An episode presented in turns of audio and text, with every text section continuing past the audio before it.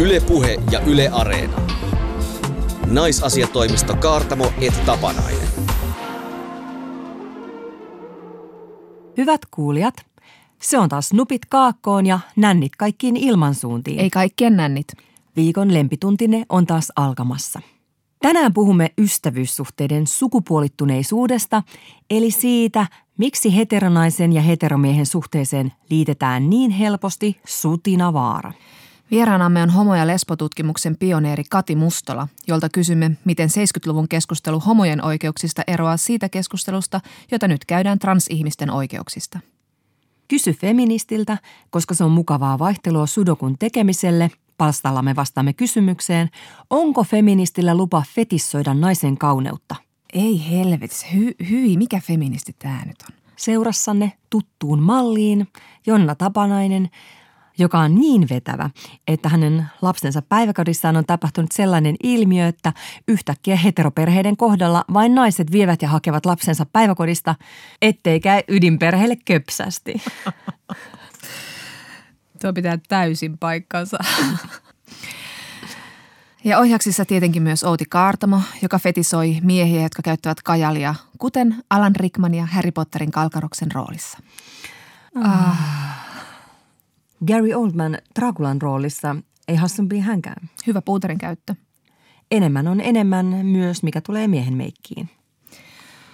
Mutta miten Outi on feministi astellut patriarkaatin navetan polulla viime aikoina? Joka toinen askel osuu tietenkin läjään. Mutta eräs päivä tuossa päätin siivota ihan sisätiloissa kerrosta alempaa. Vau, wow, merkkipäivä. Tätä tapahtuu sen verran harvoin, että sieltä sedimentin joukosta saattaa löytää jotain kauan sitten kadotettua, kuten papyryskääröjä tai fossiileja. Ja tällä kertaa tuli vastaan parin vuoden takainen trendilehti, jonka kannessa laulaja Terhi Kokkonen sanoi, että en halua koskaan puhua pahaa muista naisista. Ja tämä herätti jotain. On selvää, että mä oon kaikenlaisen solidaarisuuden puolella, mutta mussa on yksi pienen, pienen, pieni, pikku, pikku vikanen. En usko. Mä rakastan juoruilla ja lempeästi paheksua ihmisiä, pohtia niiden motiiveja ja pieniä pöllöyksiä. Siis ihan nätisti piukkaakin, hiukkaakin niukemmin. Eli on siis tämmöinen hinku jakaa havaintoja toisten ihmisten elämästä. Mutta tässähän on nyt siis ilmeinen varmuus siitä, että, että, että en ole mikään ilkeämielinen manipuloiva paskanpuhuja mulkero, että on siellä niin kuin viattoman päivittelyn tiellä ja on aivan eri asia kuin tämmöinen pahan puhuminen. Ei siis ikinä tällaista, että mä näin, kun se ääliö kakkas Itämereen ja nauraa päälle. Näin tekee huono ihminen. Mutta mulla on siis tämä kevyt toppatakkipäivittely taipumus, joka on siis ihan eri asia. Se on ihanaa ja kiihdyttävää. Siitä tulee mahtavaa semmoista yhteenkuuluvuuden tunnetta sen kanssa, jonka kanssa tätä ränttää jakaa. Ja sitten mä oon niinku oikeuttanut tämän ihmisten päivittelyn sillä, että ihan aiheesta sanon ja sitten toisaalta puran tällä lailla itseäni. Tämä ei ole kellekään vahingollista, tekee mulle vaan hyvää, sosiaalista liimaa – ja sitten vielä oma suosikki, jos ö, tässä omaa toimintaansa voi jotenkin suosiojärjestykseen laittaa, niin mä teen aina niin kuin tämmöisen ränttäämisen alkuun tunnustuksen siitä, että, että mä, joo, mä, joo, mä niin kuin tiedän, että tämä on nyt vähän tällaista bäshaamista ja pikkusen tuhmaa, mutta huomasiks sääkin, kuinka se ja se ja sitä ja tätä. Eli pikku disclaimeri aina alkuun. Mutta sä varmaan tiedät, että sä et ole mitenkään niinku yksin tässä toiminnassa, vaan toi tuommoinen niinku ihmiset ja ihmisten toimien arvostelu kuuluu sille aika niinku perustavana, perustavanlaatuisena ytimenä ihmisen toimintaan. Ainakin omassa elämässäni. Mulla esimerkiksi on tämmöinen ystävien WhatsApp-ryhmä tietysti ja siellä aika suosittua sisältöä on juuri tämmöinen toisten ihmisten arvostelu tai sanotaan me pidetään sitä ihan rakentavana kritiikkinä. Joo, kyllä. Joo, e, ymmärrän, että uskon, että ne olen niin kuin ainoa ja on myös ehkä niin kuin pienen pienen pikkuriikkinen mahdollisuus, että tämmöinen niin kuin ränttääminen kohdistuu peräti minun toimintoihini. Mutta mä oon pikkusen tässä viime aikoina alkanut miettiä sitä, että päivittelenkö mä sitten kuitenkin niin enimmäkseen naisten toimintaa ja miksi niin – No tietenkin niiden kanssa on varmaan sit enemmän tekemisissä ja odotukset niiden suhteen on ehkä sitten korkeammat kuin miesten suhteen.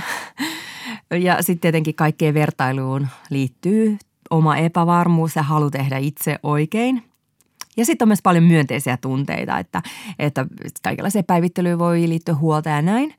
Mutta on myös semmoinen pikku mahis, että mussa puhuu sisällä vihamielinen demoni, misogynisti, joka on sisäistänyt semmoisen, että naisiin suhtaudutaan kriittisemmin. Niitä tarkkaillaan, pistetään ojennukseen aisoihin, pidetään tiukasti siellä keskikaistalla tai muuten tulee moite. Mm, eli se tarvitsee tämmöistä misogynistin manaajaa. Kirjailija Susan Shapiro Baras kirjoittaa Tripping the Prom Queen kirjassaan, että ei väliä, kuinka hyvää elämää elää tai kuinka fiksu olisi, tai vaikka kuinka yrittäisi muistaa naisten välisen solidaarisuuden tärkeyden, niin jokaisella naisella on henkilökohtainen muistikuva siitä, miten on fantasioinut siitä, että joku menestynyt nainen putoaa jalustaltaan. Check. Oho, taas on mennyt halpaa. Mm, mm. Mutta mut vaikka tämä päivittelypuhe olisi sukupuolineutraalia, niin eroako se sitten loppujen lopulta ihan kauheasti jostain niin kuin äärimmäisemmästä, vaikka niin kuin, siis kiusaamisesta. Ja en mä nyt tietenkään huutele kellekään mitään, mutta, mutta, mutta voihan olla niinkin, että, että niin kuin häijyn muijan puheella on joku vaikutus. Että varmasti on, vaikka siinä olisi kuinka näytti se pitsireuna, että tämä on vaan mun kokemus. Koska sillä, että valasee jostain tyyppistä mahdollisesti jotain tylsiä puolia, niin on kyllä niiden puolien tarjoilemista myös muille, että katoppa.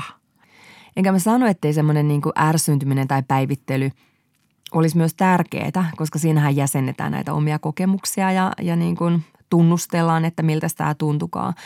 Mutta joku niin kuin linjanveto ehkä, että ei niin, että, että mitä joku tekee, vaan miltä se minussa tuntuu – että ottaisi niin vastuun siitä ärsyntymisestä itselleen ja ehkä siihen ei riitä vaan se disclaimeri just, että onhan tämä vähän nyt ikävää, mutta. Niin ja mulla ainakin mä oon huomannut, että se semmoinen pahan puhuminen tai, tai muista ihmistä valittaminen, niin se korreloi sen oman olon kanssa. Että sit sitä niin ärsyntyneenä alkaa puhua ärsyttävistä asioista ja sitten mä usein just tässä WhatsApp-ryhmässä niin on tämä julkilausumaton disclaimer siitä, että – hei, mulla on nyt huono päivä, tämä on safe space, jossa mä voin niinku horistaa näitä juttuja ja teette leimaa mua niinku kuspääksi, vaikka täältä nyt tuleekin täyslaidalleen. Ja sitten lopuksi silleen, joo sori, PMS, sori, nukuin huonosti, moikka. Niin. Tai mulla ei ole niinku siinä niinku suurimpana pelkona se, että niinku jotenkin ihmiset ajattelisi, no ehkä siitäkin vähän on, että, että toi on aina tuommoinen päivittelijä. Vaan sitten tulee itselleen semmoinen niinku vähän hyhmänen, ällöttävä olo, että, että niinku – että kun se moppo lähtee niin käsistä, oli sitten PMS tai mikä tahansa, niin sitten enää tunnista itseään, että hetkinen, että onko mä nyt kuitenkin vaan ilkeä, mitä helvettiä, mitä mm. mä nyt oikein. Että se saattaa lipsahtaa sinne pimeälle puolelle. Joo ja toi on, toi on niin kuin yksi tärkeä syy, miksi mä oon pyrkinyt tällaisesta niin kuin – ainakin niin ihan muiden tavallisten ystävien, siis ainahan on kiva päivitellä ihmisten möläytyksiä ja pöläytyksiä, siis julkisten ja poliitikkoja ja muiden, niin niitä pitääkin ja saa kritisoida. Mutta että sitten niin tämmöistä niin tavallisten ihmisten tai ainakaan niin ystävien tai kavereiden asioiden puiminen, niin sitten mä huomaan, että siellä tulee vaan niin huono fiilis, että se on semmoista niin kuin oman mielen myrkyttämistä. Ihan samalla kun mä oon yrittänyt opetella puhumaan niin omalle peilikuvalleni lempeästi, koska mm. ne ajatukset vaikuttaa, niin samalla tavalla mä oon tajunnut, että se semmoinen niin kuin turha pahan puhuminen, niin se vaan myrkyttää sitä omaa fiilistä. Että se on semmoista itsesuojelua, että yrittää lakata ja välttää sitä vähän enemmän. Mulla tulee vielä niistä niin kuin – siitä omasta niin päivittelystä, sehän liittyy just siihen niin epävarmuuteen, mutta sitten, sitten toisaalta se niin ajautuu myös siihen, että että et jos kauheasti niin huomioi ja arvo, arvioi niin muiden tekemisiä, niin, niin sitten oli vähän se, että oho, että onpas aika tiukat vaatimukset mulla. Että niin et mikäs hemmetti mä oon määrittelemään sitä, mikä on oikein ja kunniallista ja sopivaa. Että se oma epävarmuus niin kuin – kääntyykin semmoiseksi ylimielisyydeksi niin kuin ja, ja jonkinlaiseksi julistukseksi omassa päässä siitä, että miten maailmassa kuuluu elää. Ja sehän on tietenkin kauhistuttavaa, kun itse ottaa niin kuin erityisherkästi pannusta niin kuin tällaiset ihmiset, jotka tekee just noin. Niin ja sitten tosi usein ihmiset hakee sellaisia liittolaisuuksia toisistaan, että ne tulee vähän niin kuin, että I come bearing gifts, että nyt mm. mä haluan kertoa sulle tämän jutun ja haen susta vähän niin kuin toveria tähän. Ja mm. sit, sitä haluaisi niin kuin olla, ilmentää liittolaisuutta ja sanoa, että joo, sä voit kertoa mulle asioita, mutta sitten samalla kuitenkin olla osallistumatta semmoiseen niin kuin pahan puhumiseen, varsinkin työpaikoilla. Mm. Että jotenkin, että voisi irtisanoutua siitä ilman, että vaikuttaa sille ja asettua jonkun niin kuin, ö, moraalin korkean torni ja, ja ilmentää vähän sellaista, että, että niin kuin mä asetun sen toisen ihmisen yläpuolelle, kun ne menee mukaan sen. Niin. Ja, ja tämä ei, niinku, tämä ei ole mun mielestä edes tämmöinen niinku moralistinen kysymys, vaan mentaalihygieninen kysymys. Että, että minkälaisilla ajatuksilla ja näkökulmilla muista ihmisistä haluaa itsensä täyttää. Niin mä oon kuullut tällaisesta asiasta kuin vaikkapa tipaton marraskuu. Joo, eikö se ole joku? Tämmöisiin hömpötyksiin en kyllä lähde mukaan, mutta meikäläisellä on nyt menossa tämmöinen äh, paskan puhumaton syyspäivän tasaus. No niin. Että mä kokeilen, että onko elämä elämisen arvoista ilman toisten ihmisten valintojen arvioimista. No mutta katsotaan millainen sun mentaalinen hyvinvointi on sitten tämän eksperimentin jälkeen. Joo. Mä raportoin tuloksista sitten tuonnempana. Yle Puhe ja Yle Areena. Naisasiatoimisto Kaartamo et Tapanainen. Ja nyt hyvät naisasiatoimiston kuulijat. Meillä valitsee tasa-arvon myytti, mitä tulee naisten asemaan. Eli olemmehan jo koulukirjasta lukeneet, että Suomessa valitsee tasa-arvo, niin mikä siinä valmissa tuli? No, pitääkö sama paikkansa seksuaali- ja sukupuolivähemmistöjen kanssa – Lainsäädäntö on ottanut isoja harppauksia, mutta ovatko asenteet muuttuneet? Kati Mustola on homo- ja lesbotutkimuksen pioneeri ja tietokirjailija, joka oli mukana tekemässä ensimmäistä Suomessa tehtyä tutkimusta homo- ja biseksuaalisten ihmisten elämäntavasta sekä heihin kohdistuvasta syrjinnästä Suomessa. Tutkimus julkaistiin kirjassa Rakkauden monet kasvot vuonna 1984. Kati oli myös vakiinnuttamassa naistutkimusta Suomeen ja toi lesbotutkimusopintoja osaksi silloista naistutkimusta eli nykyistä sukupuolen tutkimusta. Kati, nyt ollaan vuodessa 2019. Mitä ne on nyt ne yhteiskunnan homoja syrjivät elementit? Niin, ne ei niinkään ole ne syrjivät elementit nyt enää lainsäädännössä, vaan että tässähän on koko ajan edistytty syrjintäsuojan kanssa. Vielä 80-luvullakin ihmisiä ilmestyi Pride-marssille paperipussi päässä, koska ihmiset pelkästään menettää työpaikkansa, eikä ollut lainsäädännöllistä turvaa siihen, että oli täysin laillista potkia homoseksuaalisuuden vuoksi pois töistä. Tällainen, että et syrjintäsuoja ja sellainen niin kuin tasavertaisuus on, on edennyt kyllä lainsäädännön puolella, mutta mitä se käytännössä sitten on, niin niin näähän on hirveän vaikeita asioita sitten kuitenkaan näyttää toteen, mm. koska harva työnantaja on niin tyhmä, että sanoo, että sä saat potkut, koska sä oot homo tai lesbo. Niitäkin on. Johanna Mut Korhosen että, tapauksessa.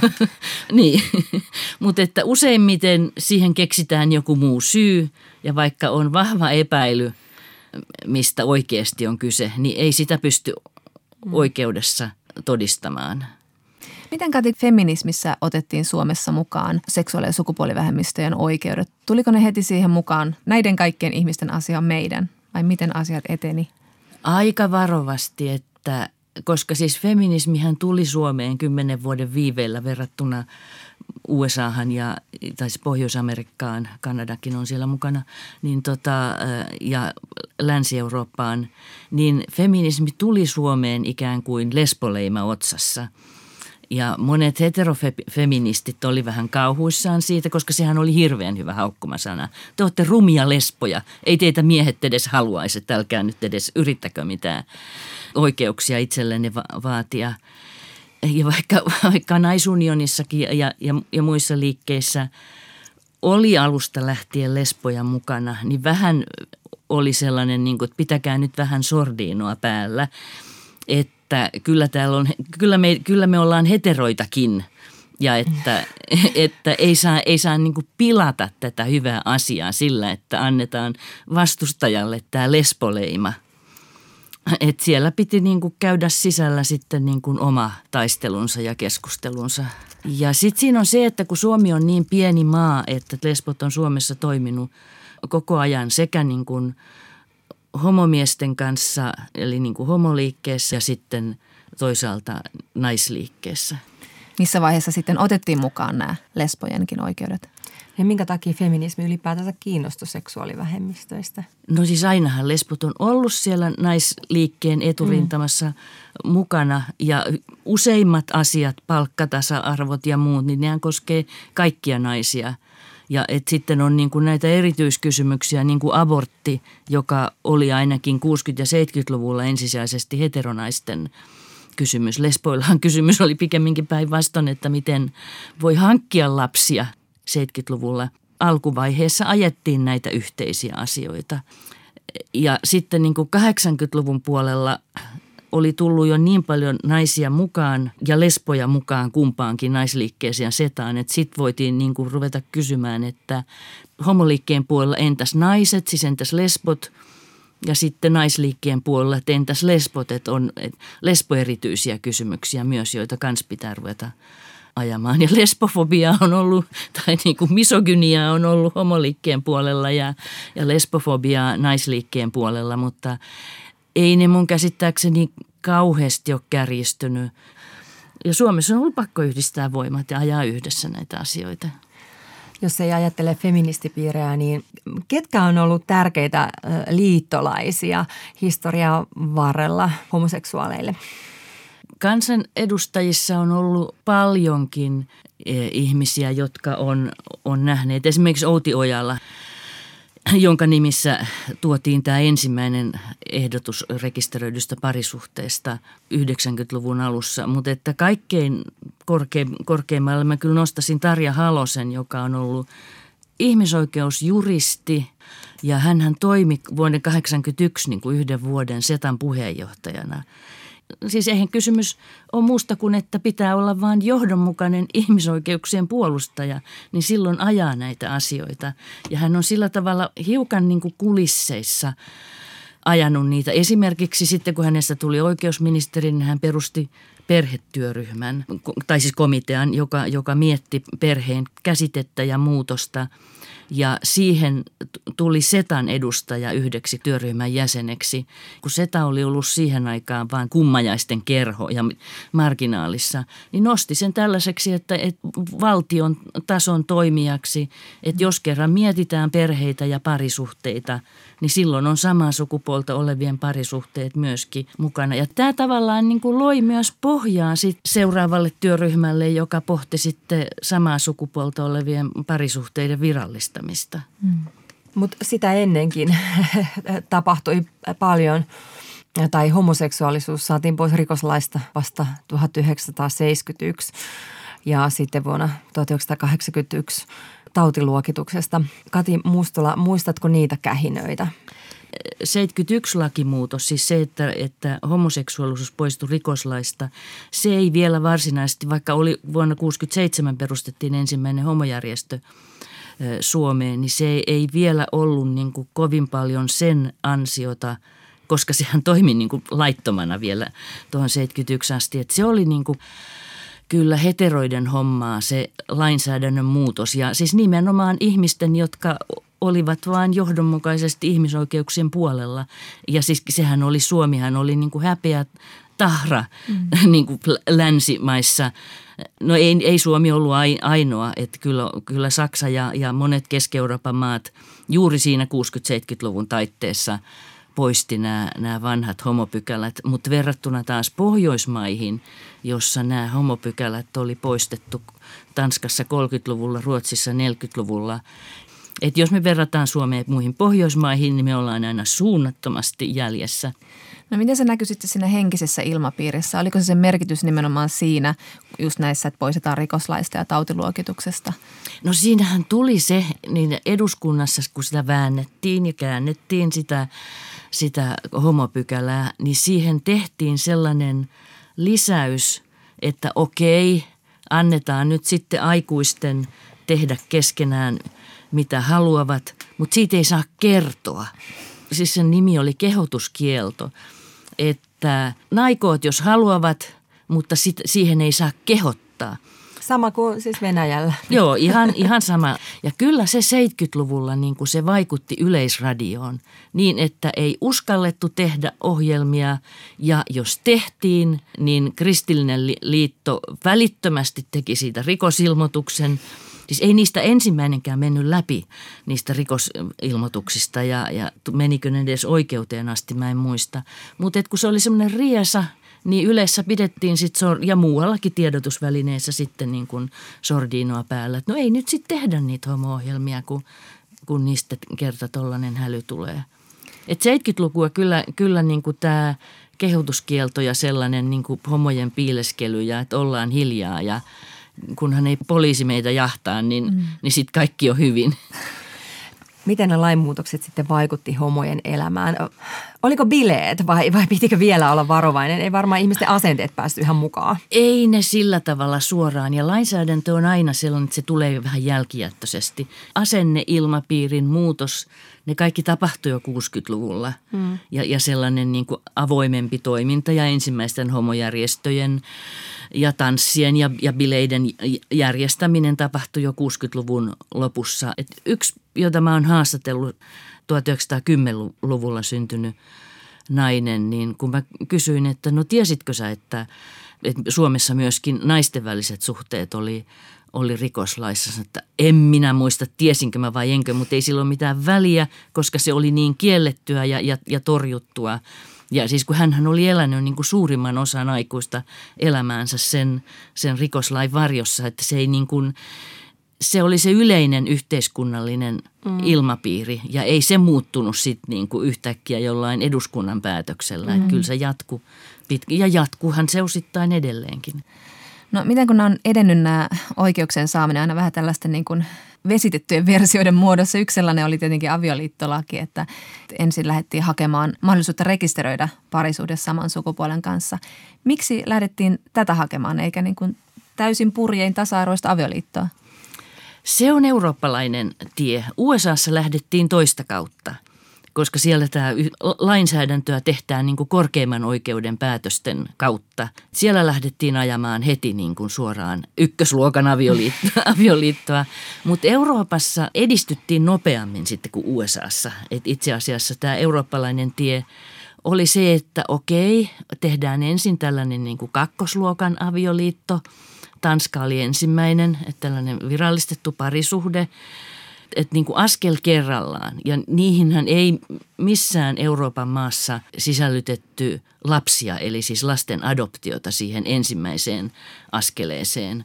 Annetaan sille kaikki, kaikki samat viralliset oikeudet ja, ja velvollisuudet kuin avioliitolla, mutta ei sanota, että se on avioliitto. ja seuraava askel oli taistella niin kuin perheen sisäinen adoptio ja sitten niin kuin perheen ulkoinen adoptio. Mm. Ja kyllähän tästä kristillisdemokraatit sanoi silloin jo heti, kun sitä tapeltiin sitä parisuhteen virallistamista, että tämä nyt on vain ensimmäinen askel, sitten ne haluavat lisää. That's true. ja, ja, ja, ja näinhän se meni, että, että seuraava vaihe oli sitten se tasa-arvoinen avioliittolaki. Mutta ennen kuin tämä saatiin tämä, tämä mahdollisuus rekisteröidä parisuuden, niin minkälaista keskustelua feministilesbot kävi tästä instituutiosta? Siis silloin kun se ajatus tuli 90-luvulla, niin ulkomailla sitä oli käyty jo, jo, jo pitkään. Ja koska feministinen, ainakin radikaalifeministinen näkemyshän oli, että avioliitto on patriarkaalinen instituutio, kaikkien naisten pitäisi niin kuin lähteä pois siitä tai, mm. tai vastustaa sitä – ja lesbo- ja homoliikkeessä ajateltiin, että sehän on niin kuin vaan heteroiden apinoimista ja matkimista. Että mehän ollaan paljon edistyksellisempiä, eihän me nyt tuollaista vanhaa muotoa edes haluta. Tosin musta tuntuu, että miehet, homomiehet ajo sitä rekisteröintiä ja sitten avioliittoa aktiivisemmin, koska miehillä on rahaa ja kysymys oli perinnöstä – että puolisot perii toisensa, koska siitähän oli niin kuin ihan, ihan järkyttäviä niin kuin tapahtumia, että pariskunta oli elänyt ja asunut yhdessä vuosi, vuosikymmenet, mutta ei ollut tullut tehneeksi keskinäistä mm. testamenttia. Ja sitten tuleekin toisen suku ja ajaa lesken pois mm. yhteisestä asunnosta, vie leskeltä omaisuuden, mm.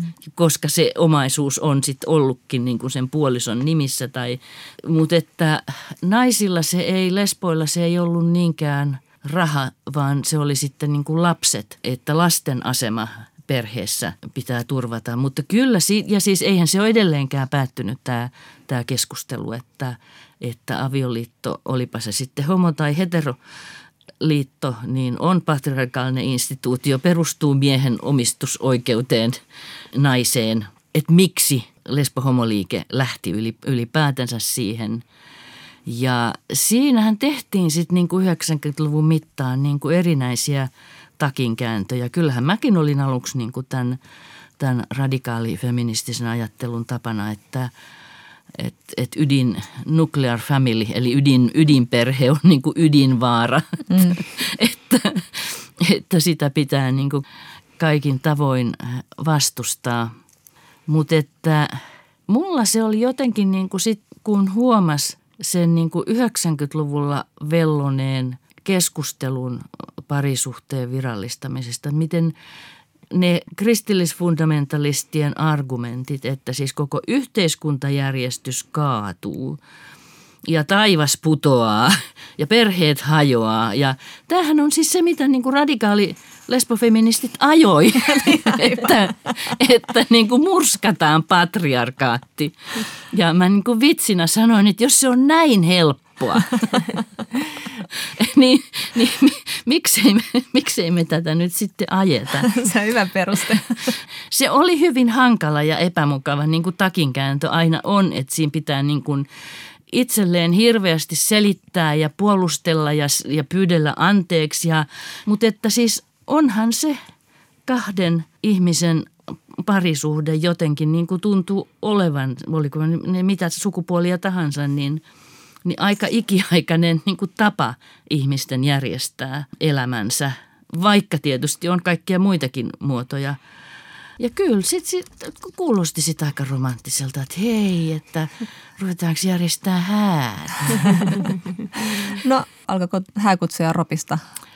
Alkoi joo, koska se jengi, joka oli niin kuin 90-luvun tätä ajanut, niin kyllähän me sitten niin kuin 2002, kun se 8.8. alkoi astu voimaan, niin ensimmäiset hääthän oli heti 8.8. ja sitten niin kuin pitkin kevättä, kevättä ja kesää, niin oli varsinainen hääbuumi. Niin, ja sehän oli hirveän hassua ja hauskaa, niin kun siinä ei ollut niin kuin, vanhastaan ei ollut niin mitään muotoa tai, tai rituaaleja tai muuta. Ja sitten kun kysymys oli siitä, että niin en minäkään en ollut enää mikään kaksikymppinen, että että vanhemmat järjestäisi häät ja, ja kaikki menisi niin kuin jonkun perinteen mukaan, vaan siinä niin kuin luotiin sitten itse ihan omat perinteet, että mitä me halutaan siitä patriarkaalisesta painolastista ottaa mukaan. Mm. Ei taatusti sitä, että isä taluttaa tyttärensä.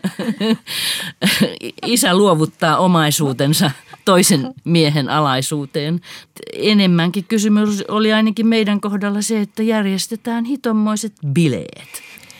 Tutkija Kati Mustala, kun on vähitellen tullut mukaan feministiseen liikkeeseen eri tavalla syrjittyjen ihmisten asema, on, on tullut lesbot mukaan, on tullut rodullistetut mukaan. Nyt me puhutaan aika paljon sukupuolesta. Nyt on transsukupuolisten asia ollut aika paljon esillä – transihmiset on joutuneet jonottamaan tässä, että onhan meillä tämä lyhennelmä LHBT, eli lesbot, homot, biit ja transihmiset. Mutta tähän asti se T on ollut siellä niin kuin aika liturginen vaan muodon vuoksi mainittu, että ei niitä transihmisten kysymyksiä ole aikaisemmin kauheasti nostettu. Kysymys on enemmän kai taktiikasta, että ei kannata ajaa kuin yhtä lainsäädäntöhanketta kerrallaan. Että eduskuntaan ei mahdu montaa sateenkaariasiaa niin kuin kerrallaan. Mutta nyt on, nyt on todellakin niin kuin transihmisten ja translain vuoro. Ja sehän on ollut Suomessa niin kuin jo e, lakiehdotuskin, yksi versio on ollut jo ties kuinka monta vuotta valmiina, niin kun, kun nyt on ollut näitä konservatiivihallituksia, mm. jotka ei ole suostunut sitä – sitä ajamaan. Ja sekin on jo vanhentunut, että, että kyllä nyt on niin kuin aika tehdä. Ja nythän se on hallitusohjelmassa, että translakia viimeinkin uudistetaan. Mutta mua pelottaa siinä niin kuin ne huhut, mitkä kuuluu, että – että okei, pannaan sieltä nyt taas vaan niin kuin muutama asia järjestykseen. Mm. Joku niin kuin kaikkein räikein ihmisoikeusloukkaus, eli tämä lisääntymiskyvyttömyyden vaatimus. Että se, mikä on kaikkein huutavin vääryys, on, että transsukupuoliset lapset ja teinit, jotka tietää, mitä sukupuolta ovat. Koska esimerkiksi äänenmurros, transhenkilö, joka kokee olevansa nainen – joutuu menemään, niin kuin Suomessa joutuu menemään, niin sanotun normaalin puberteetin läpi, niin, niin se ääni madaltuu ja on ja pysyy sitten sellaisena. Ja monet muut tietysti pituuskasvu, kasvojen niin kuin sellaiset maskuliiniset piirteet, parran kasvu. Että olisi niin yksinkertainen keino, että siirtää hormoniestolääkityksellä murrosian niin kuin fyysiset muutokset niin, että voidaan niin kuin todellakin selvittää tämän henkilön kanssa, että mikä se oikea sukupuoli on. Ja myöskin pitäisi uskoa ihmisiä. Hmm. Että kyllähän siis useimmat transihmiset sanoo, että kyllä mä kolmevuotiaana sanoin äidille, että mä oon tyttö tai että mä oon poika. Hmm. Ja hmm. Nyt on niin kuin selvästi avautumassa tämä meidän kaksinapainen sukupuolikäsitys. Hmm. Niin ja tuntuu, että tuon niin lastensuojelun näkökulman kautta aika usein blokataan ihmisten ihmisoikeuksia. Tässä transasiassa on tämä sama asia. Tosiaan niin kuin hallitusohjelmassa on, mutta keskustapuolue esimerkiksi näihin lapsia ja nuoriin koskevissa asioissa En niin ymmärrä, jarraa. miksi keskustapuolue haluaa profiloitua niin kuin lasten vastaiseksi, lasten oikeuksia, koska tässähän on kysymys niin kuin lasten ihmisoikeuksista – siitä, että, että on, on olemassa lääketieteen keinot ja lapsilla pitäisi olla oikeus siihen. Mm. Pelkohan tässä on taustalla se, että, että jos ne kuitenkin katuu tai eihän ne nyt vielä voi tietää tai, tai muuta tällaista, niin sitä voidaan siirtää sitä, sitä murrosikää siiheksi, että, että saadaan myös lääkärit vakuuttuneeksi siitä, että, että kyllä tämä ihminen tietää, mitä hän on ja mitä, mitä hän ei ole. Hmm. Tunnistatko sä tässä keskustelussa, mitä me nyt ylipäätänsä niin kuin yhteiskunnassa käydään jotain niin tuttua, vaikka 70-luvulta? No ne vasta-argumentithan on vuosikymmenestä toiseen samat. Mm. Että Jumala on luonut ihmisen mieheksi ja naiseksi, sukupuolia on vain kaksi, sen on Jumala luonut. Ja, ja, ja vaikka Jumala on kyllä luonut myöskin, siis jos, jos siihen äh, lähdetään, niin myöskin intersukupuoliset ja, ja, ja koko luonnon kirjon ja, ja muut. Se argumentti on niin kuin sellainen, niin kuin, että sukupuolta ei saa korjata, koska sen on Jumala antanut ja, ja niin kuin ne, jotenkin ne samat argumentit siellä pyörii niin kuin koko mm, ajan. Mm. Onko se masentavaa? On. Turhauttavaa. Mm. Et eikö niin kuin, mistä niitä aina sikiää, niitä, niitä, niitä vastustajia. Ja, ja jotenkin on niin kuin kyllästynyt niitä, kun aina sitä samaa jauha, jauhamaan. Mm.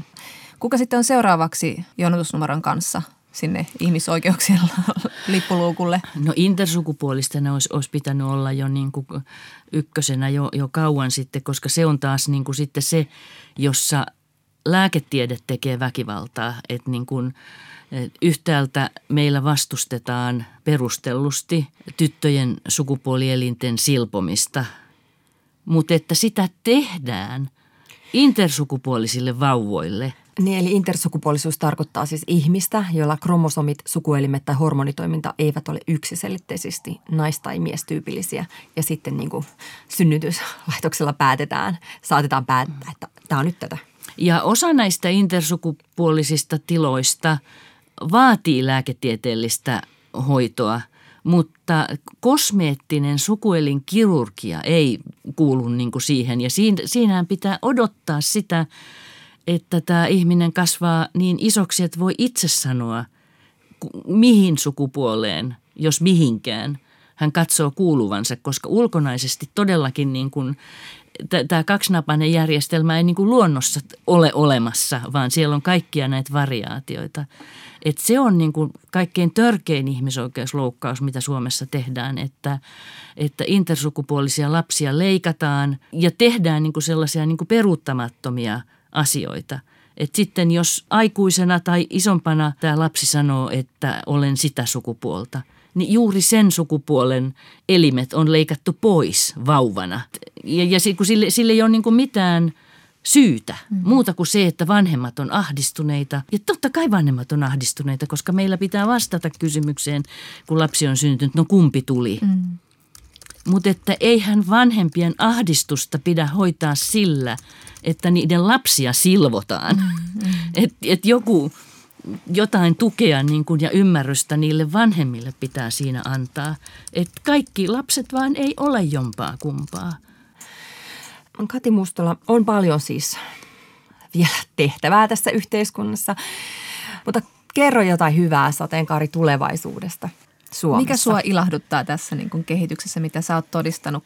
Kyllähän mä oon ollut ihan äimänä nyt niistä viimeisen viiden vuoden ajan Pride-marsseista, että sehän yhtäkkiä räjähti niin kuin se osallistujamäärä. Että jos meitä 80-luvun alussa oli ehkä 80 tai 100 pussit päässä. marssia, joista muutamalla oli pussitkin päässä, niin, niin se, että, että niin kuin kymmeniä tuhansia, niin onhan se niin kuin sillä tavalla osoitus siitä, että, että jotain on muuttunut, jotain on liikahtanut. Ja, ja myöskin niin kuin sehän näkyy jo tässä tahdon kampanjassa ja niin kuin avioliittolaki, että heterot otti sen niin kuin omakseen. Että, että on niin kuin sellainen niin kuin ihmisoikeusnäkemys, että kyllä nämä samat oikeudet kuuluu kaikille. Niin, että vaikka heterot on metkuillut miten, miten paljon tahansa estääkseen näitä ihmisoikeuksia, niin on niistä ja meistä liittolaisiksikin sitten ollut. Niin, eikä, eikä kaikki heterot ole metkuillut, mutta että, että pieni vähemmistö on aina onnistunut saamaan niin kuin sen konservatiivisen niin kuin puolen. Mutta onhan tässä, niin kuin, kun katsoo sitä, että, että vuonna 1971 oltiin rikollisia, niin onhan tässä nyt niin kuin iso, monta harppausta otettu, eikä ollut sairaatakaan enää. liittolaisuudestahan ää, tota, ollaan niin kuin vähän kahta mieltä, että toisaalta ihmisten pitäisi puhua vaan niin kuin omasta puolestaan, mutta tarvitaanko heteroita vielä? Mikään vähemmistöryhmä ei yksinään pysty näitä asioita saamaan eteenpäin. Et siinä tarvitaan liittolaisia, tarvitaan niin kuin se enemmistön tuki, että, että kyllä, kyllä heteroita tarvitaan vielä tässä maailmassa. Ylepuhe ja Yle Areena. Naisasiatoimisto Kaartamo et Tapanainen. Ja näin. Ystävyyttä, yhteistyötä ja toveruutta. Sitä naisasiatoimisto toivoo kaikkien sukupuolten välille. Tätä YA-henkisyyttä ja liittolaisuutta olemme peräänkuuluttaneet kuitenkin etenkin miehiltä. Mutta miten tämä liittolaisuus onnistuu, kun patriarkaatissa suhtaudutaan heteronaisia heteromiehen platoniseen ystävyyteenkin, kuin se olisi maailmanjärjestystä murentava kapinaliike?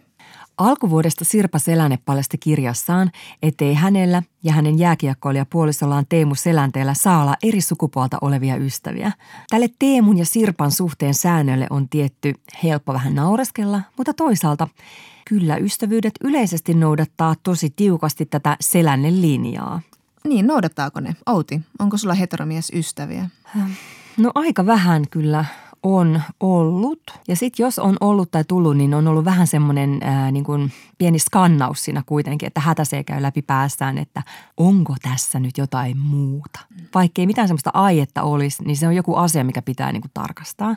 Mutta on semmoisiakin kokemuksia, että jos on ollut kaveri, niin sitten jompikumpi ihastuu ennen pitkää ja kaikki menee paskaksi. Mm.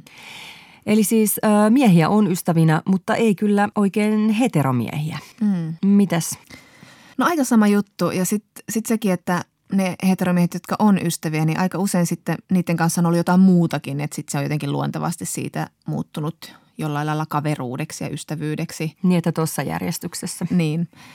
No aiheuttaako se yhteinen historia sitten jotenkin niin kuin jännitteitä vai muuttuuko se platoniseksi, kun tämä asia on käsitelty pois päiväjärjestyksestä? No se tietysti riippuu, riippuu tapauksesta, mutta kyllä siellä voi tietenkin olla, että kyllä ne voi tietenkin aiheuttaa sen niin kuin tavallaan tuo ainakin sen tietoisuuden niistä sukupuolista siihen pöytään, että sitä ei välttämättä ole niin helppo unohtaa sitä, että niin sinä olet siinä nyt heteromies ja minä olen heteronainen. No siinä on just toi aina, että saattaa niin kuin lipsahtaa jossain vaiheessa ja lipsahtaakin. Niin ja siis meillähän on tosi vähän tämmöisiä kulttuurisia esimerkkejä heteromiehen ja naisen ystävyydestä. Että niissä on aina just jotain tämmöistä niin kuin lipsahdusta tai säätöä. Jos nyt mietitään vaikka ihan elokuvia ja kirjallisuutta ja muuta. Jos miettii ihan kuuluisinta, kun Harry tapasi Sallinkin, niin siinäkin just pohditaan sitä, että tuleeko aina seksimiehen ja naisen ystävyyden väliin ja ne tuleehan se. Niin. Mä mietin vaan sitä, että mun mielestä niin nainen ja mies voi olla niin platonisesti niin kuin jotenkin sataprosenttisesti ystäviä, kun siinä on se, silloin se joku niin turvapanssari siellä takana, eli se parisuhde. Mutta muuten se on niin vaikeampaa. Mutta sä sanoit just, että sulla ei ole miespuolisia ystävä, vaikka sä oot ollut parisuhteessa. Niin, Mihin on mä, se kadonnut? Niin, mutta en minä tiedä, missä miehet käy. missä niihin nyt tutustuisi, kun joku perhekerho on täynnä naisia. Sitten jos siellä on yksi mies ja metsen kanssa juttelee, niin vamppiepäilys herää. Mutta tota, mä oon ainakin huomannut, että mä kaipaisin elämään enemmän heteromiesystäviä. Mm. Mulla oli yksi vaihe, kun mä olin yhdessä duunipaikassa ja meillä oli semmoinen läheinen työyhteisö siellä miehiä ja naisia ja, ja siellä niin kuin kehittyi semmoisia aika avoimia ja läheisiä ihmissuhteita. Mutta sitten kun tää, minä lähdin tältä työpaikalta, niin mä olen kyllä pitänyt yhteyttä näihin naisiin ja käynyt heidänkin kanssa yksitellen kaljalla tai, tai lounaalla, mutta nämä miehet on jäänyt – mikä on tosi sääli, koska he olivat minun ystäviä, mutta jonnekin he ovat nyt kadonneet. Tietenkin on sitten niin kuin naispuolisia ystäviä, joiden miehistä on tullut sitten niin kuin jonkinlaisia kavereita tai ystä, ystäviäkin. Mutta olisi tosi vaikea pyytää niitä ilman niitä naisia jonnekin. Et se on niin kuin jännä, mikä siinä on, että, että joku tämmöinen niin sopimattomuus. Että et ehkä niin kuin voi olla näin, että pyytää niin kuin naisystäväänsä kaljalle ja sanoo, että minä en jaksa, mutta pyydäpä, pyydä tota, tota Juhania, niin sit voi mennä jotenkin, että se pitää antaa se lupa. Mutta että jos alkaisi niin kuin viestittelemään ystävän miehen kanssa niin kuin suoraan, olisi se vähän silleen niin kuin jotenkin... Siinä jotain hämärää. Shady business. Et meillä on niin tämmöinen tosi hauska, hauskan tiukka tämä kulttuurinen malli, miten nämä pitää toimia, miten, ketkä voi olla kenenkin kanssa tekemisissä koska sinne luetaan aina se agenda sinne taustalle. Niin. Ja siis tosi moni mies varsinkin mä oon huomannut omassa lähipiirissäni suhtautuu siihen, että jos nainen niin kuin jotenkin ajattelee, että tuo mise haluaa mennä lounaalle kanssani, koska mm. hän haluaa olla ystäväni, hän on mm. kiinnostunut mielipiteistäni, niin aika usein miehellä tulee semmoinen vähän semmoinen, että voi sinua hupakko, että etkös nyt ymmärrä, että tällä miehellä on tietenkin siellä agenda ja taka-ajatuksia.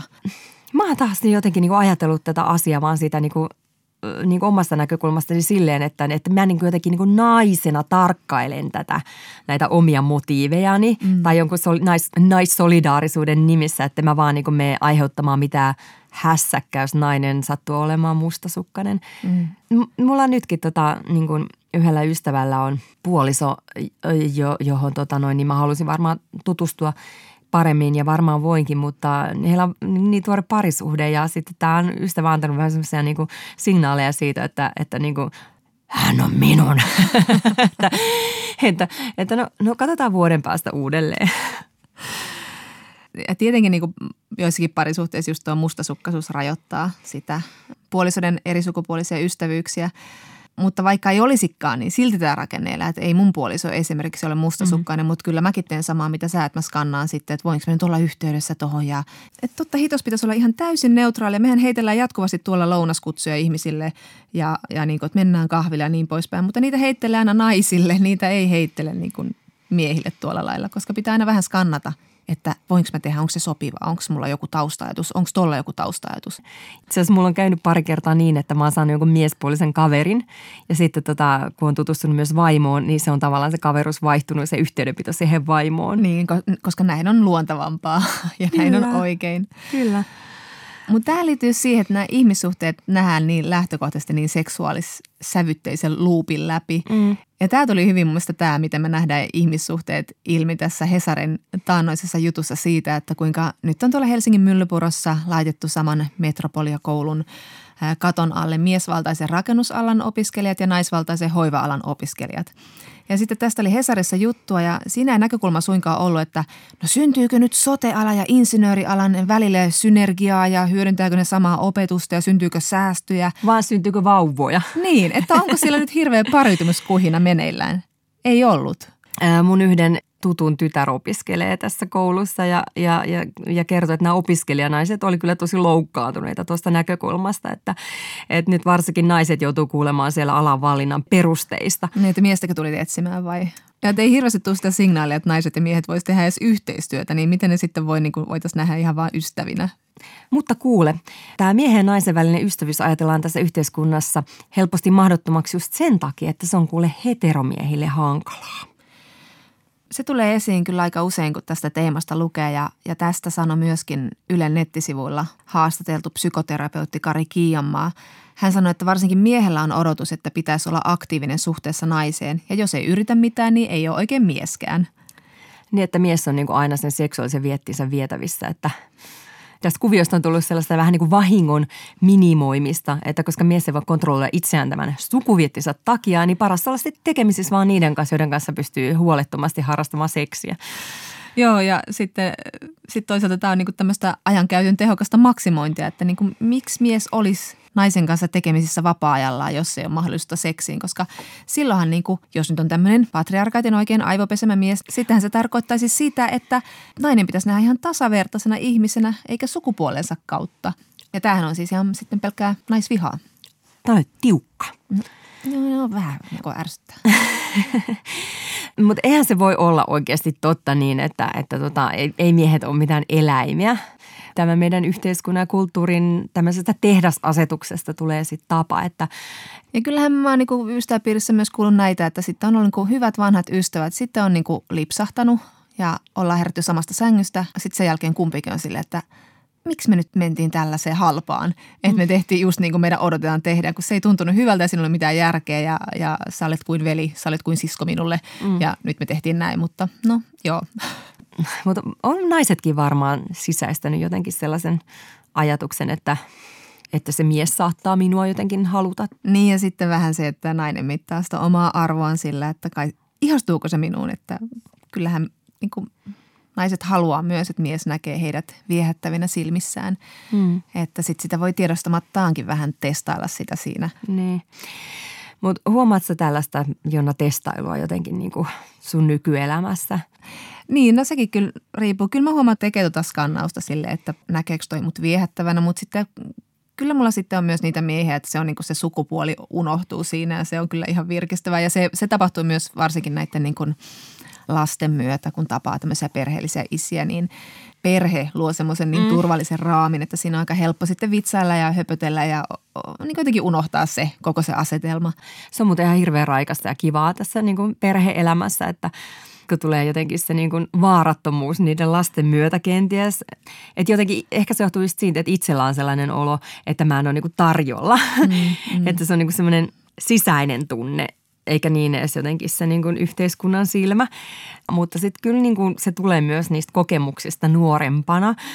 Kyllä sitä silloin, kun oli nuori sinkku, eli, niin kyllä mä tunsin nahoissa sen, että, että ei saa puhua vieraiden miesten kanssa, kun rouvat on paikalla tota, yksissä juhlissa esittäydyin yhdelle naiselle, joka oli mulle ennestään siis tuntematon ja mä ilahduin, että kun kävi ilmi, että tunnen hänen miehen ohuesti ja sanoin, että niin, että niin, hei sun mieshän on mun Facebook-kaveri. Niin sieltä tuli aika jäinen, tiedän. no niin, Joo, mutta ei ihme, että se on näin hankala aikuisilla, kun se lähtee jo ihan sieltä niin kuin lapsuudesta. Me tehdään edelleen tosi niin kuin herkästi ja tiedostamatta sitä, että me tehdään kauhean numero siitä, jos lapsella on toista sukupuolta oleva kaveri. Sillä äi, tyttö, just, just. Hirveetä. Tota, mulla on läheinen 17-vuotias poika elämässä, jolla on tyttöjä poikia kavereina, mutta tuntuu siltä, että ne kaikista läheisimmät on tyttöjä. Niin, niin hän sanoi, että että kuitenkin niin kuin aika harvinaista omassa kaveripiirissä on se, että, että ne kaikista läheisimmät olisi toista sukupuolta. Ja tässä niin kuin huomaa just sen niin kuin, niin kuin oman asenteensa, että aina kun pojalla on joku uusi tyttöpuolinen ystävä, niin sitä on heti sille ylälää, koska se mennään pussauskoppiin. Ja, ja sitten poika on katsoo mua hitaasti, että niin kuin, sinä vanha perverssi. No mutta kiva, että tästä puhutaan nyt. Tämä Sirpa ja Teemu Selänne keskusteluhan aiheutti paljon sitten pohdiskelua ja Hesari sitten keräsi lukijoilta kokemuksia miehen ja naisen välisestä ystävyydestä. Ja sitten Väestöliiton Anna Rotkir kommentoi tätä keskustelua sillä tavalla, että hän sanoi, että vaikuttaa siltä, että parisuhteissa haetaan tilannetta, jossa kumppani täydentää itseä, mutta ystävyyssuhteissa taas samankaltaisuus on tärkeämpää. Eli se on nyt vaan sitten niin, että vain nainen voi ymmärtää naista ja mies miestä. Joo, toi on, niin kuin, toi on musta jännä mantra ystävyyksistä, että joo, totta kai sitä niin kuin hankkii ystävykseen aika usein ihmisiä, joilla on samat arvot, mutta en mä ainakaan niin kuin perheellisenä nelikymppisenä ihmisenä halua en, ensisijaisesti niin kuin panostaa vain perheellisiin nelikymppisiin naisiin, mm. vaan että niin kuin elämäntilanne voi tietysti mahdollistaa, että on helpompi hengata jonkun muun kanssa. Sinkku voi pyytää sinkku aika spontaanisti johonkin. Minä voin tavata ystäviä ja järjestää siinä samalla lasten leikkitreffit. Mm. Kyllä mun elämä ja maailma kiertyisi aika pieneksi, jos mä hengailisin vaan niin kuin samanlaista ja samassa elämäntilanteessa olevien ihmisten kanssa. Niin kuin minä. niin kuin sinä. Mutta just nämä teemat, että Anna Rotkirin mielestä myös nämä aiheet, joita läheisen ystävän kanssa halutaan jakaa, niin ne myös kannustaa siihen, että valitsee tämmöisiä saman sukupuoli-identiteetin jakavia ystäviä. Että Rotkirin mukaan sukupuolella on suuri merkitys itseymmärryksen kannalta ja että en minäkään halua puhua vaihdevuosista mies, vaan naisystävien kanssa. Mutta on tosi hämärää tämä takertuminen sukupuoleen, koska en mä halua ainakaan puhua pelkästään niin kuin minusta ja oppia ymmärtää vain minua itseäni, vaan myös niin kuin ihan yleisesti ihmisiä, miten ihmiset toimii ja miten maailma toimii. Et kyllä mua kiinnostaa moni muukin asia kuin se oma napa. No mä oon just se tyyppi, joka kertoo sitä hormonitoiminnastaan kaikille kavereille, mutta kyllä näistä vaihdevuosista on sillä jännä, että on valittu tämmöinen keskustelun aihe esimerkiksi, kun vaihdevuodet, että oletus on se, että ei mieheä nyt hy, hy, hy, hy, hy tuommoiset asiat voi kiinnostaa tai että se on kiusallista. Mutta eihän se nyt tarvi olla sanaa keksitty, että se on kiusallista. Mm. Kyllä nyt ystävää kiinnostaa, mitä toiselle kuuluu ja, ja niin kuin jonkun ystävän kanssa voi puhua jostain ja jonkun kanssa jostain toisesta. Niinpä ja siis kun meitä kiinnostaa niin moni asia määrittää meidän identiteettiä, kun se voi olla just se, mitä me tehdään työksemme tai mitä me harrastetaan tai mistä me ylipäätään, ylipäätään ollaan kiinnostuneita, niin, niin kyllähän näissä voi siis sitä omaa itseymmärrystä kartuttaa ihan niin kuin kenen tahansa kanssa. Ja sitten toisaalta niin kuin toisen sukupuolisen kanssa niin kuin voi saada tosi kiinnostavia välähdyksiä siihen niin kuin teemaan, joka itseä koskettaa. No sanotaan nyt vaikka heti ensimmäisenä vanhemmuus. On tosi kiinnostava kuulla miehen kokemuksia vanhemmuudesta ja päivitellä mm, niitä mm, sitten mm. yhdessä. Mutta siis ennen kaikkea – kun saattaa välillä olla ehkä niin kuin pikkiriikkisen sellaista niin kuin vastakkainasettelua miesten ja naisten välillä. Mm. Ja sitä tulee helposti myös parisuhteessa, että meidän Simo on aina tommonen ja Simo sanoi, että meidän Leena kans. Mm. Niin, niin sitten niin kuin hengailu heteromiesten kanssa niin kuin tämmöiseltä aivan ystävyyspohjalta varmaan auttaa myös siihen niin kuin harhaan, mikä joskus feministilläkin tulee, että, että miehet on tämmöisiä ja tämmöisiä. Ei kaikilla feministeillä huonoilla vaan. Mutta kun sitten juttelee erilaisista kokemuksista miesten kanssa, niin tulee todellakin se muistutus, että ei kaikki miehet. No just niin, kyllä. Mutta just tätä, että syntyisi tätä dialogia, joka edesauttaisi tätä, että meillä ei olisi niin hirveästi tätä vastakkainasettelua. Että, ja tätä dialogia peräänkuulutti Hesarin jutussa ruotsalainen feministikirjailija Eppa Witt-Bradström ja sitten tietenkin meidän kansallisaarteemme, eli kirjailija Marta, Märta Tikkanen – niiden kummankin kirjat on käsitellyt miehen ja naisen välisen dialogin mahdottomuutta. Ja, ja sitten siinä haastaksessa huomaat just tästä jutusta, mm. että kuinka miehet ei luo naisten kirjoittamia kirjoja – kun naiset lukee sitten sekä miesten että naisten kirjoittamia kirjoja. Ja Märta Tikkanen sanoi siihen niin kuin hyvin, että, että kun me naiset ollaan niin hirmuisen uteliaita siitä, mitä miehet ajattelee ja tuntee, minua on aina ihmetyttänyt se, miksi miehiä ei kiinnosta millaista naisten elämä on. Ja sitten taas Ebba Wittbradström sanoi myös sitä, että, että niin kuin kun naiset kasvatetaan ajattelemaan asioita miesten kannalta, mutta miehille ei ole koskaan sanottu, että heidän pitäisi ajatella jotain myös naisten kannalta. Tämä on niin kuin ihan totta. Niin, eli, eli jos mies ei halua lukea naisen kirjoittamaa kirjaa, niin se voi hankkia naispuolisen ystävän.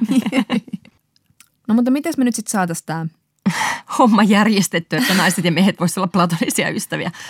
Niin jos nyt puhutaan ihmisistä, jotka on parisuhteessa, niin no mustasukkaisuus on parisuhteessa yksi oma asia, joka pitää tietysti jokaisen erikseen käsitellä, mutta jos nyt lähtökohtaisesti ei oltaisi kuitenkaan estämässä tai niin kuin huomauttelemassa, jos puoliso menee tapaamaan eri sukupuolista ihmistä, että, että niin kuin vaan pikemminkin sitä ajatella se sillä tavalla, että no ehkä se tekee ihan hyvää, jos meidän raipe saa niin kuin sarpalta nyt vähän naisnäkökulmaa tähän maailmaan, että go for it.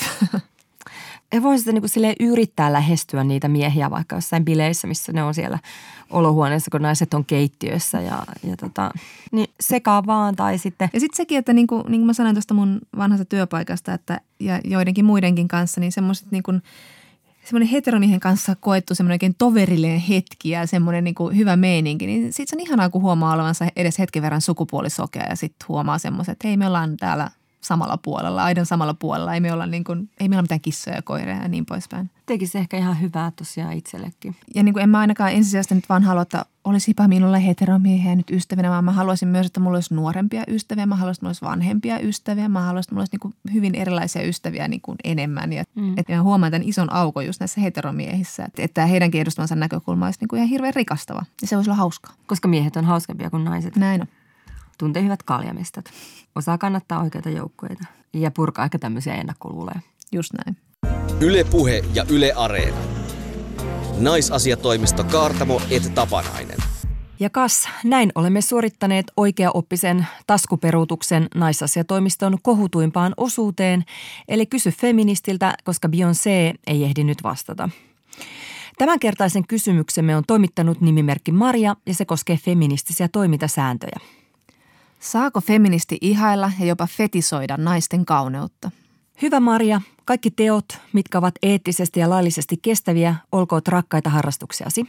Ja toki myös niin, että fantasioiden tasolla ei ole mitään rajoja.